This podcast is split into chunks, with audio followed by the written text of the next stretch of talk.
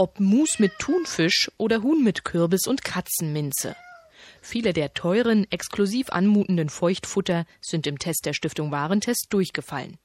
Gleich sechsmal gab es das Qualitätsurteil mangelhaft, sagt Nicole Mehrbach von der Zeitschrift Test. Entweder ist es so, dass sie zu viel an einem bestimmten Nährstoff liefern.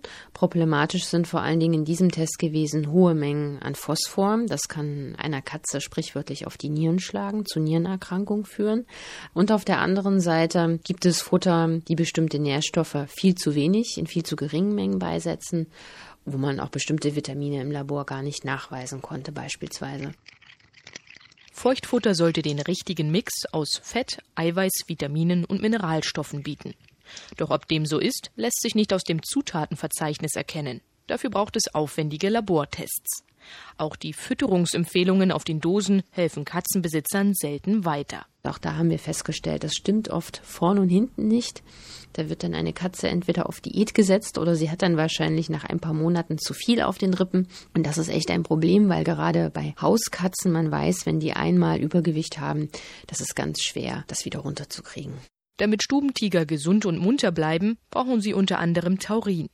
Ohne diese Aminosäure können sie blind, unfruchtbar oder herzkrank werden.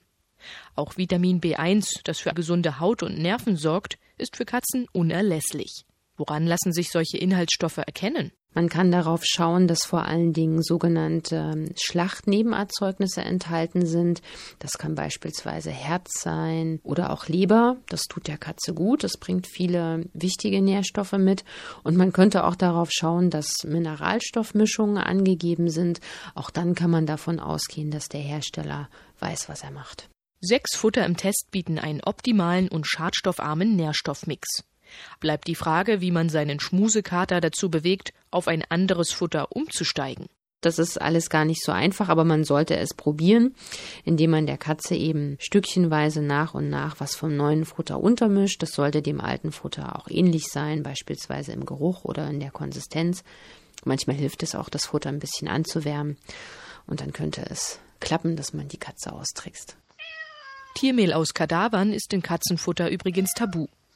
Die Hersteller dürfen nur einwandfreie Rohstoffe verarbeiten, die ein Tierarzt freigegeben hat.